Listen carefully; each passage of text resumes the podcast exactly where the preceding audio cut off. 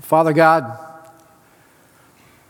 we do just want to commit this to you that our being here, uh, our being together, our desires for, for worship, all of that is out of a desire to know you more.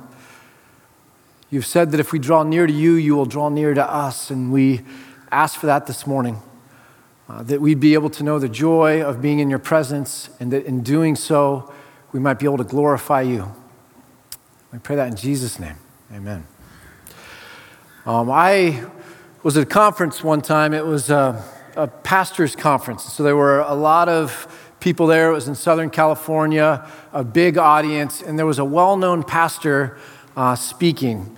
And this pastor came to the group and he brought forward a verse from Acts. And it was a simple verse, but it, sim- uh, it said this Acts chapter 13, verse 36. It said, Now when David had served God's purpose in his own generation, he fell asleep. Uh, Acts 13 36, that when David had served God's purpose in his own generation, he fell asleep. And off of that one verse, this, this uh, speaker spent the rest of his time saying that uh, it was his favorite verse in the whole Bible. Um, this simple verse. And he said, My life, uh, my life's calling is that I'd be able to get to a place someday where others spoke of me and said that I served God's purposes in my generation and then I died. Um, it was kind of a humorous way of him saying he wanted to live his life for the glory of God, wanted to serve God's purposes and then die. I uh, hadn't thought of that verse or reflected on that uh, that talk for over a decade until this week. I was looking in Acts chapter 8 uh, at the text for this morning in the Bible in a Year series, and I began to realize that Philip, the evangelist, uh, Philip, who we read about in Acts chapter 8, that his life is almost identical to this verse on David.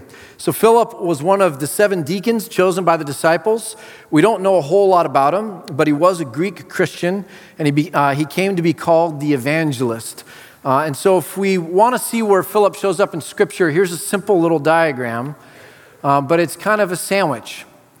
Um, in Acts 5, uh, 6 chapter, uh, Acts chapter 6, verse 5, Philip shows up as one of the, the seven people being chosen uh, to be uh, the first deacons, if you will, deacons or deaconesses. Uh, then we get to chapter 8.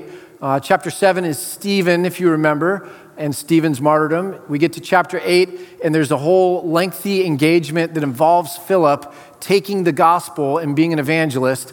And then he disappears all the way till Acts chapter 21 and shows up one more time. We can put that on the screen. And this is the last we hear of Philip. It says, We continue, that's, that's Luke and Paul and, and their entourage, continued our voyage from Tyre and landed in Ptolemais, where we greeted the brothers and sisters and stayed with them for a day. Verse 8 is uh, that when they left the next day, they reached Caesarea and stayed at the house of Philip the evangelist. Caesarea, by the way, is the capital city, it's, it's on the coast. Um, and they reach the home of Philip the evangelist, one of the seven. And then we're told simply that Philip had four unmarried daughters who prophesied. So, two things that I, I got from this. One was maybe I'm a lot like Philip, and I have four unmarried daughters with strong opinions. Um, but, but if we go back to that sandwich diagram, it's, it's a really interesting thing that the, the whole of Scripture brings in a figure uh, that comes to the surface because he's full of the, the Holy Spirit and wants to be responsible and engaged in the church. And then we see how that individual is ministering and accomplishing um, the, the purposes of the good news of Jesus Christ. And then we basically come to a place where that person is, is seen in Christian community, and then we don't take any, any more account of them in the biblical text. That Philip served God's purposes in his generation and died, just like King David served God's purposes in his generation and died. So when we look at Philip and we look at this passage, there's two things that I think we, we can take from it, uh, two things that are going on here. And the first one is that Luke, the writer of the book of Acts, uh, is showing his readers that it is ordinary leaders like them, not superstars, who God uses to accomplish his purposes. The second thing is that the difficult circumstances of life were often used by God as the vehicle for accomplishing his purpose of spreading the good news of Jesus or spreading the gospel. So, the first one, just talking about the ordinary people, uh, ordinary people like Stephen and Philip. Uh, if we look at Acts 1 8, this is kind of the theme, uh, the central theme of all of the book of Acts. It's, uh, it's the main thesis for what, what Luke is going to write all the way through or show us all the way through the end of the book. And it's a command from Jesus before he ascends and goes to heaven. And he says to his uh, apostles and the followers uh, that are in front of him, he says, You will receive power when the Holy Spirit comes on you. Uh, and the Holy Spirit having the power that really moves God's purposes forward is a theme all the way through the book of Acts. But the Holy Spirit is going to come on you in power, and you will be my witnesses in Jerusalem and in all Judea and Samaria and to the ends of the earth. And if we leave that verse there for just a minute, uh, that verse has four geographic names, but it's really three geographical spheres. So Jerusalem is at the center, and Judea right next to it. And uh, both of them are, are, synonymous with where the religious uh, or the, the devout followers um, uh, of Yahweh would be, where the early Christians were. Samaria is also just to the side. So it's the same as Judea, one layer removed. But Judea is where you have an affinity, where people think like you, where you know people, where you understand the culture. Samaria is just next to you, but you do not have an affinity. You don't necessarily know the people. You, you don't um, have the same cultural norms, and there might even be tension there. So, Jerusalem at the center, then uh, right beyond that, the sphere for us might be the northwest. So, greater Portland is kind of home. Then the northwest, both people that are like us, or think like us, or believe like us, and those that don't think like us, don't believe like us. And then the ends of the earth, which is everything that's kind of beyond what's close to us, uh, all of the nations. So, all through Scripture, from the beginning to the end, we see that God has this plan that Jesus is going to come and be a light to the nations, that He always wanted to reach all of creation. So, we have these three spheres. And the interesting thing is in Acts 7, Stephen preaches to the religious leaders in Jerusalem. Uh, he preaches to them and the people that have traveled to Jerusalem from Judea. So you see the gospel being preached to Jerusalem and Judea. Uh, then Stephen is killed, he's stoned, and watching that is a young man named Saul. And we're going to skip a chapter, and then the rest of the book of Acts is talking about the Apostle Paul. Um, but we go from Stephen reaching Jerusalem and Judea to Philip in chapter 8 reaching Samaria and then talking to an Ethiopian eunuch, and by, by proxy of, of a leader of North Africa, reaching the ends of the earth. Does that make sense? Luke is showing us how Stephen and Philip are used to get the gospel underway. Why is that significant? Um, if we can, let's turn to uh, the diagram of, of uh, the Greek names that I showed you two weeks ago when the seven leaders are chosen, uh, remember there is a Greek speaking group of believers, and they are immigrants to Jerusalem. They are foreigners to that area, and they don't speak the common language. So, out of that group, there are leaders chosen to represent them, and the highlighted names are those seven people. And the first two names are Stephen and Philip, because that's who uh, Luke is going to talk about next. So he puts them at the front, and I've highlighted their names in blue. But the interesting thing is, those are Greek names Stephanos and Philippo, uh, Philippos. Uh, Philip is the name of Alexander the Great's father, Philip of Macedon. It's a Greek name. This is a Greek individual. These are Greek leaders. It's fascinating that the first that the martyrdom of Stephen even happens in the way it does. Why? Um, because you don't see in the New Testament anyone being stoned. They thought about stoning Jesus. They, they thought about stoning Paul, uh, I'm sorry, John and Peter, Peter and John, but they never did because there was a Roman law that you couldn't stone somebody. The The Romans thought if, if there was a mob that got uh, into the position where they were doing that, that it would threaten the stability for the Roman Empire. So the Romans reserved the right uh, to um, put the death penalty forward. But yet, Stephen gets stoned. It's a Greek speaking leader with non Greek speaking um, religious people that incites them to, to mob violence. It's somebody that represents the other. And so they're able to, to reach that place where they execute or kill or martyr Stephen. Um, and through that, you end up with a, a persecution that breaks out against the other Greek speaking believers. Um, if we turn to uh, Acts 8 1, we'll read this that Saul approved of their killing. And on that day, a great persecution broke out against the church in Jerusalem, and all except the apostles were scattered throughout Judea and Samaria. So there's mob violence, and when they kill Stephen, it doesn't just go away. But like with most mob violence, it begins to spread, and as it's spreading, it affects the other people that are in the city. And so they flee to the outlying areas, um, and with them, they take the gospel. So what we see is, is that God is doing something that none of the, the leaders would have thought when Jesus talked about the Great Commission. He's not using the apostles, not using those at the center to take it all the way out. He's using the ordinary leaders, the ones that speak the language, the, the ones that have the relationship, um, people like you and I, to reach the people that we know. So there's a diagram that, that'll show this, what Luke is doing here in terms of a theological statement. It's not Jesus and then the apostles and then taking the gospel to the nations.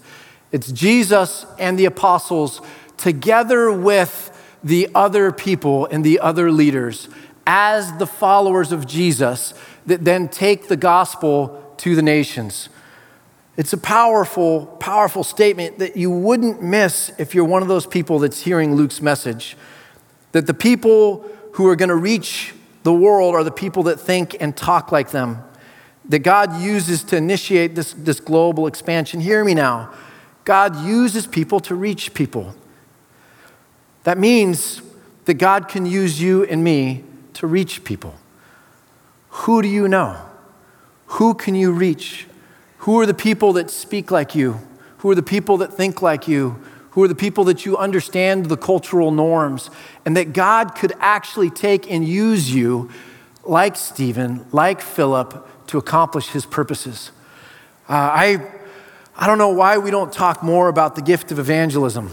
Um, or gifts in general. But in this passage, we're seeing that, that God is going to do something in a way that we don't think it's going to happen. It's not built on the old hierarchies, Jesus is not using an exclusive system. Jesus brings about a kingdom where the first, won't, uh, the first will not be first, but where the last will be first. Whoever is the least or the last in this room right now, according to Jesus, is going to be the greatest in the kingdom of God. Let me say it again. Whoever in this room is the last, in Jesus' words, is going to be the greatest in the kingdom. That just puts all of us in a place where we should be thinking that we can be used or should be being used by God. Jesus said in Luke 9 48, For it is the one who is least among you who is the greatest. Um, I was reflecting on this sermon this week, and it reminded me of something we get wrong in the church. We, we talk about spiritual gifts in a wrong way. Uh, the way we talk about it is, is often like this you, you become a Christian and you get a spiritual gift, and it's paired with you, and then, and then that's it. Um, you get it then, and that's the only gift you ever have, and, it, and it's only one gift. It's, it's kind of the way we think about it. And I think it's completely wrong. I think when we um, get saved and God grants us the Holy Spirit, what God is saying is if you have eyes to see, if you can imagine or dream how you could be used to serve my purposes, then pray and let the Holy Spirit come alongside you so that in your obedience, the power and the presence of God would go with you. And that when the power and the presence of God is coupled with you, that is a spiritual gifting, meaning the outcome is going to be greater than the input. Whatever you do in your human strength, the, the fruit from that is going to be far greater than what you could have imagined. And the difference, the amplification, is going to be what God is doing, what the Holy Spirit is doing through you. That's what spiritual gifts are. So, why don't we pray for them? If we're going to pray for spiritual gifts, why not pray for more than one? Why not take the situation that we're in and say, God, in this situation, if you gave me a spirit of boldness or of meekness, if you help me endure trial, if you help me have the gift of tenderness or kindness, if you would just help give me wisdom in this season, I would love to serve your purposes so that the gospel could be carried forward in the greater Portland area, in the Northwest, and to the ends of the earth. So I was um, really convicted. Uh, once upon a time, I used to tell people I had the gift of evangelism but I don't feel like I've been use, uh, using that gift or, or acting as an evangelist for quite some time. And I started thinking, in, in light of this passage, in light of the people that are going to get baptized today, in light of Pastor Mauricio, I started thinking, why would I not be praying for the gift of evangelism? Why wouldn't a bunch of us maybe use this season coming up to Easter that, that we would set ourselves apart and say, God, would you give me the eyes to see those that are ready to hear? Would you give me the wisdom to speak in a way that they could understand? Would you give me a heart for them that doesn't walk past them, but sees what's going on deep inside? Would you find friends for me where we could come together and encourage one another as we collectively try to reach and try to love and try and show that there really is a hope in Jesus Christ. So I don't know what gifts you possess, um, but I think you could have more. I don't think God's going to get mad at you for asking for more. I don't even think God's going to get mad at you for asking for something incredibly extravagant if it's to be used for His glory. To him who has, more will be given. Um, and when we're talking about to him who has, more will be given, we're talking about faith. Those who are rich in faith are only going to have their faith grown and multiplied. So may we be like Philip, that we would serve God's purposes in our generation and then die. That's the first thing. The second thing is just the persecution. Um, the persecution.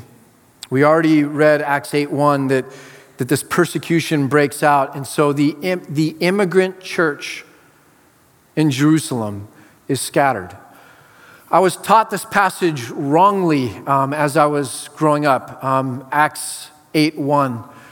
I was taught that the church was persecuted, so everybody scattered. Uh, the truth is that it says in Acts 8 1 that uh, a persecution came and everyone was scattered except for the apostles, meaning the Jewish believers, um, the Hebraic or, or, or Aramaic speaking believers. Later on, when we get to Acts 15, Paul has a church in Antioch where you have uh, Jews and Gentiles. And in this church, they come together as a multicultural church. Um, by the way, somebody just sent around to the, the church leadership a blog from an expert uh, on the, the, church in North America. And this blog was numbering uh, the, the number of churches that are doing what we do here, trying to be multi generational, uh, multilingual, multicultural. And they listed only 20 churches with Village as the top one on the list. What we do here is, is incredibly unique, but it looks like the New Testament. You had Jews and Gentiles at the church of Antioch. And some people came and said that the Gentiles needed to assimilate and that it would only be one culture.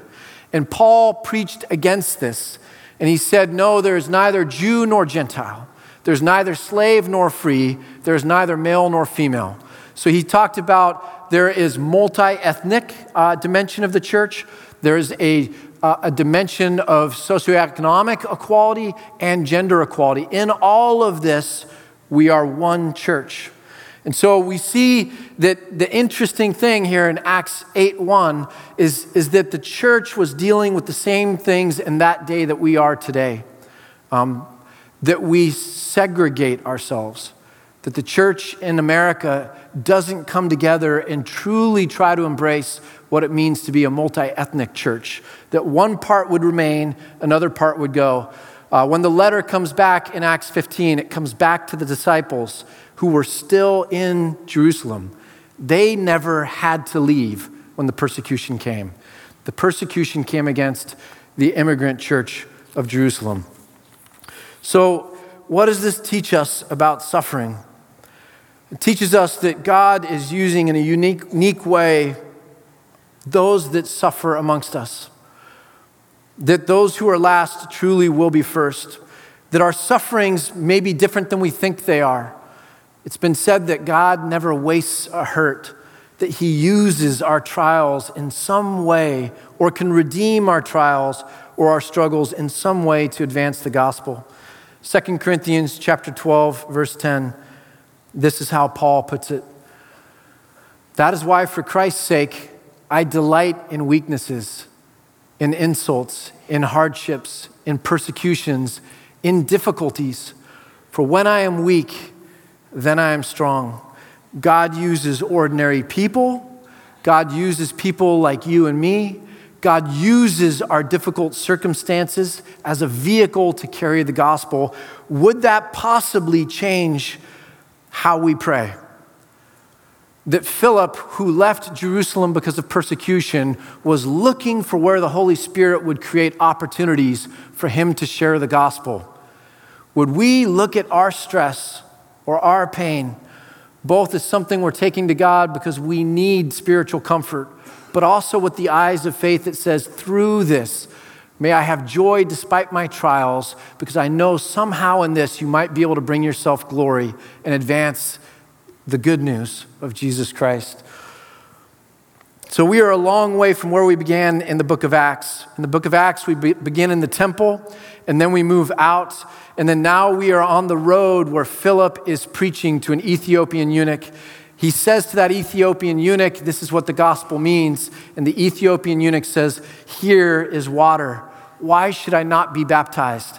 And that's what we get to do next. I want to see if Pastora Leda will come up and, and translate the conclusion with me and then host as we move into celebrating the baptisms. Amén, Pastor. But it's simply that the real business of faith Es simple que el, el, negocio eh, de la fe isn't the center of the religious complex, eh, no es el centro del- del- de la religión, but it is where believers follow the Spirit pero es donde los creyentes eh, siguen al Espíritu Santo into encounters centered around the good news of Jesus. para poderse encontrar en el centro de las buenas nuevas de Jesucristo. It's the gospel, Es el Evangelio, it's always by the Holy Spirit. es Spirit. siempre a través del Espíritu Santo. God uses ordinary people like you and me Que to Dios, accomplish His purposes. que Dios utiliza personas ordinarias como tú y yo para cumplir sus propósitos. The undefended, El indefenso, the forgotten, el que ha sido olvidado, those enduring intense stress, esos que están atravesando eh, situaciones difíciles de estrés, the persecuted, el que es perseguido, the introverted. el introvertido como yo. Ordinary people can change the world. Ordinarias personas como usted y yo podemos cambiar el mundo. Village can change the world. Village puede cambiar el mundo. The, the Spirit is leading. El Espíritu Santo nos está guiando. May we pray for gifting. Oremos por, por esos dones. God uses you, Que Dios te utilice a ti, God uses your circumstances, que utilice tus circunstancias, God even uses your trials. aún que utilice tus, tus pruebas, God uses us for the purposes of the gospel. que nos utilice a nosotros para los propósitos del Evangelio. And like the story with Philip, Y así como la historia de Felipe, what better way to conclude ¿qué mejor forma de concluir than with baptism? que con los bautismos? Here is water. What Aquí- is to preclude me or Aquí es- for us to get him baptized? Aquí está el agua. I'm just, I'm, I'm so used to Mauricio, Pastor. Oh, so. he's so much better than I am at this. Yeah. yeah, and I get passionate. Yeah. I think it's just, I'm sorry. he gets to come up too. Él tiene que venir ahorita, pero aquí está el agua, aquí están los bautismos y todos vamos a, a disfrutar de toda esta obediencia. Amen. Amén. Amen. Amén.